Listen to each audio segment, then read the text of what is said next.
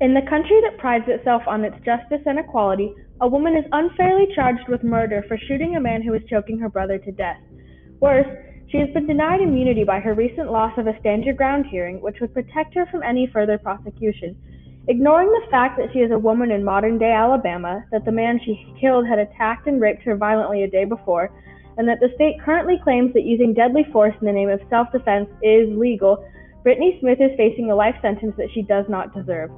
Over the course of our podcast, we'll explore the context around her controversial case, from the negative influences of the biases and factors stacked against her to her Stand Your Ground hearing's unnecessary focus on the alleged rape that she was victim to.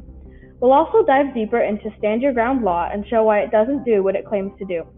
We'll finish with the case as it stands today and how the life of Brittany Smith has been forever changed by the blunders of an outdated legal system and the truth behind the lie of liberty and justice for all.